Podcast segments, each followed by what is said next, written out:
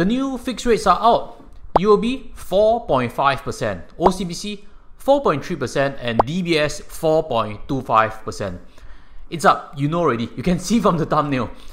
But I guess what you may not know is that this jump is pretty steep because the previous one was only 3.5% for DBS and this is a 75 basis points jump, 0.75%. And guess what? That previous package was launched only in start of October as you can see in my previous video over here. So after one month plus, they revised it. What happens again if one month plus later, they're going to issue yet another new package with a higher rate? But if you are intending to lock in your rates right now, I think this video is for you because I'm going to compare between these packages and show you what are my thoughts. And if you stay to the end, I'll be showing you some consequences of this change. I have actually three important points for you.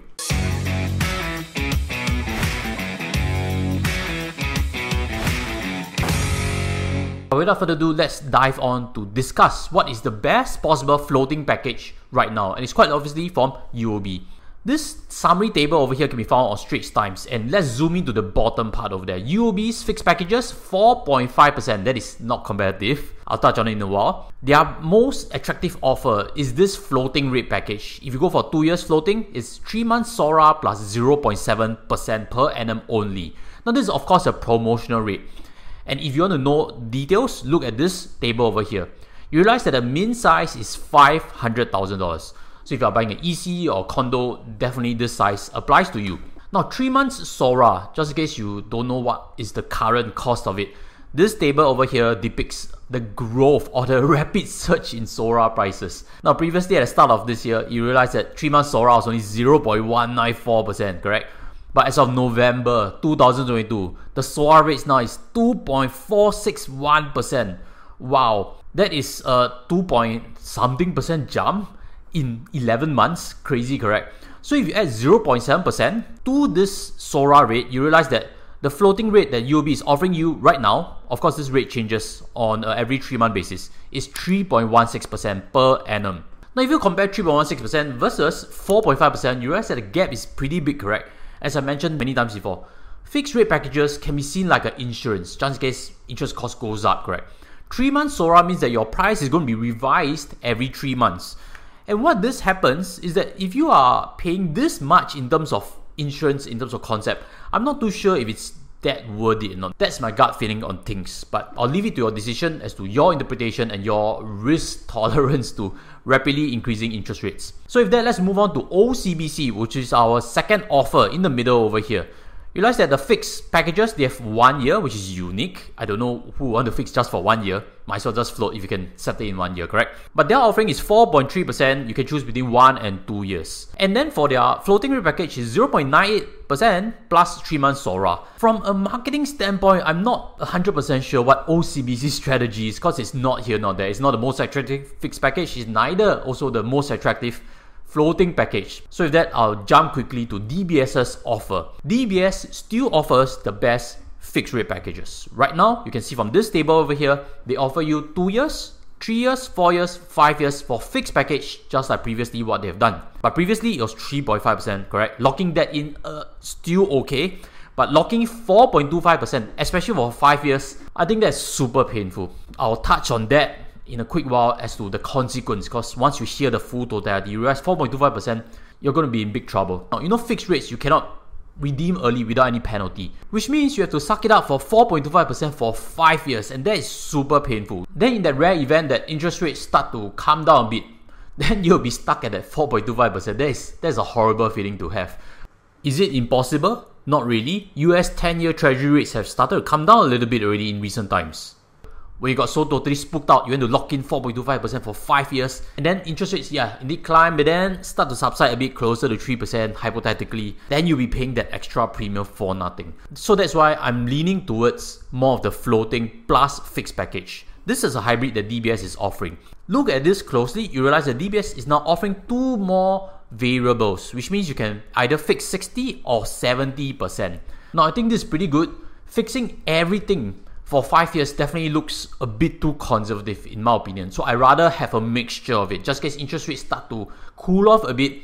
then you don't need to pay so higher interest. So kind of a hedge against both scenarios. So look out for this option. If you're keen to look out for a DBS mortgage specialist, I can refer you to someone I know. Look for links below. So speaking to here, let's touch on the consequence of all this rapid rate hike. I have three in particular, and let's start with the first one, which is also the most painful to hear, is that CPF is losing you money. And if I put it correctly, if you have mortgage costs above your CPF interest rate, you are losing money. Let me explain things.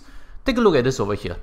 This is my own mortgage statement. I'm stuck with a floating rate. I've shared that before. From June, which is just a few months ago, it was at 2.1% per annum, correct? But as you can follow the arrow, October is jumped to 4.425%. Wow. Interest cost has more than doubled. Not that the monthly mortgage has doubled, the interest component of it has more than doubled. But the interesting part I would like to show you also and reinforce in terms of good financial planning is that the principal amount, as you can see, has dropped, correct, by about $70,000. And that's because I used my wife's CPF OA to go and pay off that loan. That is way better than buying CPF OA fixed deposits like what OCBC is offering. Now, CPF pays you 2.5%. And if you're incurring a cost that's 4.425%, you are actually losing money. So if you understand this and you agree with it, smash the like button so that we can reach a bigger audience together to educate them that if you are passive and don't do anything about it, you're actually losing money. And speaking to here, I'll go a step even further. Can we look at CPF special account? I know CPF special account is for retirement. You know, if you're in employment, you have some contribution to CPF special account, whether it's 7%, 8%, depending on each band. You can't use that CPF special account for house. You can't use that special account for health. That's in MediSave you can only use CPF special account for retirement. I get it. When I suggest that, can we reconsider as a society to use CPF special account for mortgage? The simple consequence is that people might run out of their retirement savings and we've depleted that. But I'm in finance. I, I know how to plan my own retirement. And if I have to pay 4.425% in mortgage costs and then the CPF special account is only drawing 4%, then what's the point of it? Because one pot locks up my money for my supposed future, whereas another one is draining a much bigger hole that is hurting my future. I know how to manage your finances. I would much rather government allow me to tap on CPF special account and pay off that loan. Crazy to hear, correct? I don't even mind if government introduce a accrued interest concept to CPF special account. Let us prove that our mortgage cost is more than 4%. It's to our advantage, it's to our benefit that we use CPF special account and go and pay it off. Then use accrued interest to pull back that money if we sell that property. And I don't know if you know about accrued interest well or not. Many advertisements sell fear on it. There's a lot of fear mongering on accrued interest and stuff. Accrued interest is just opportunity cost. You take out the monies from your OA, or now I'm proposing even from SA. If you sell the house, that opportunity cost should be repaid, and I agree with that fully. What I don't agree is that my special account is locked up at 4% and I have costs coming at 4.425%, and I don't think that benefits at all. So if you agree, again, smash the like button. Uh, I'll leave your thoughts and comments in the sections below because this is a pretty different concept that I'm trying to start the discussion on. What if interest cost is 5 plus percent? Then again, the gap is going to be even bigger, right? 4% from CPF special account really isn't looking very attractive. I know for government to step up SA rates is going to be a big, big topic. Why not just allow mortgage? If you're able to prove they're incurring more than the opportunity cost, we should have that option to use our monies that is meant for future. Because right now, this mortgage is really a big, big drain to our financial freedom. So with that, let's move on to point number two, which is I suspect government needs to relook at the floor rate for TDSR calculation. You know, previously the floor rate was 3.5%. It was a way, way bigger amount than the floating rate at that point of time. At least a 1-2% gap. And very recently in October, government has actually stepped up this floor rate from 3.5% to 4%. Now, will this be part of a new cooling measure, tweaking the TDSR calculation again and introducing a higher floor rate? That consequence is the max loan that you and I can qualify is going to be reduced further because the floor rate is the long-term cost. You know, Senior Minister Tharman has also acknowledged the risk. He's mentioned that judging from market-based forward prices, the interest rates for SORA-based mortgages could rise further in 2023 before easing to levels that will be still significantly higher than the low rates seen in the last decade. So this gives very insightful thoughts, correct? Rates could go even higher to maybe 5%. But then maybe in 2025, 2026, it could settle back to 3 plus percent. That's my interpretation of what he's trying to say. But my big take is that should we reconsider how to input this prudency to the TDSR or not? Should we bump it to 4.5% because that's what UOB is charging anyway for fixed rates?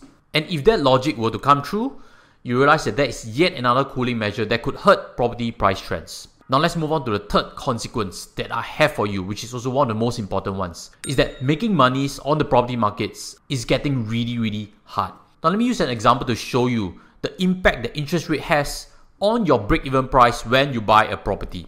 Now take for example, you just buy a property as $1 million. Very simple to understand. The total stamp duties for this case is $24,600.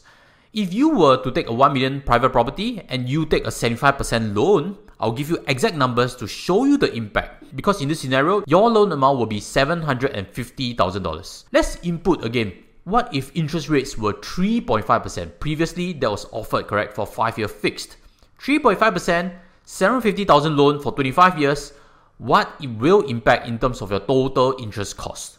Now, take for example, you buy this property and you intend to sell it within 5 years. But in November 2027, you would have incurred, after 5 years, an interest cost of $124,000. If you add that interest cost to the stamp duty, you realize that your break even price for your property is actually at $1.15 million. You bought a property at 1 million, if you sell at 1.15 and below, you will have not made any money at all because you pay stamp duty to government and you pay interest costs to banks. But again, that's 3.5%. Now let me show you the impact if we use 4.25% as the long-term interest cost. Because if you take up the DBS 5-year fixed rate, this is the exact numbers that will come up to your books. You realize now that for the same 750,000 loan, 4.25%, 25-year loan, if you were to sell your house in 5 years time, you would have already incurred an interest cost of $152,244. Per month basis, you're paying $4,063, which is a cool 300 plus dollars more than the previous case. So painful, correct? Let's look at the impact on your break-even price when you want to sell your property in 5 years time. You need to be able to sell your property which you bought at $1 million at more than $1.18 million because that is now your new break-even price.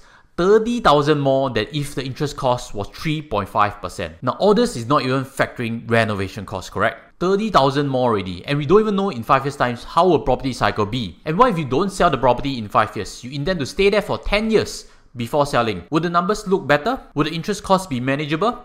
Take a guess, leave in the comment sections because let me review it to you. If you sell your property in 10 years time, with an interest cost at 4.25%, your total interest cost paid will now stand at $279,574, which means your $1 million property, if you sell in 10 years' time, not 5 years, 10 years, your break even price now works out to be $1.32 million. Wow. So that 300,000 is gone, correct? Totally dissipated you thought that there's a big paper gain. You saw so many reports that people make six figure, six figure, and yet when you sell at 1.32 million, you barely broke even. If you sell at 1.2 million, you even lost money. That is the real impact of high interest costs. And if that doesn't slow down property price trends, I don't know what will. In conclusion, this is an unprecedented steep rate hike, never seen before. The previous rate hike cycle was gentle. That's why I got myself in the floating package. Thankfully, I'm not overstretched financially, and that's what I hope you can take away from this video and share it with anyone that should hear this message. I have something further to suggest on this topic. Check out this very viral video. Foolish home buyers who have upgraded their HDB to big condos, and if they are on floating packages, they are now paying through their noses. Or if you've seen that already, let me introduce you to this previous video that I've done. This touches on why I'm actually selling away my HDB, which was my first home. Check out either of these two videos and hopefully it can deliver you some value. And I'll see you there too. Take care invest safe as always, and I'll see you next one. Goodbye.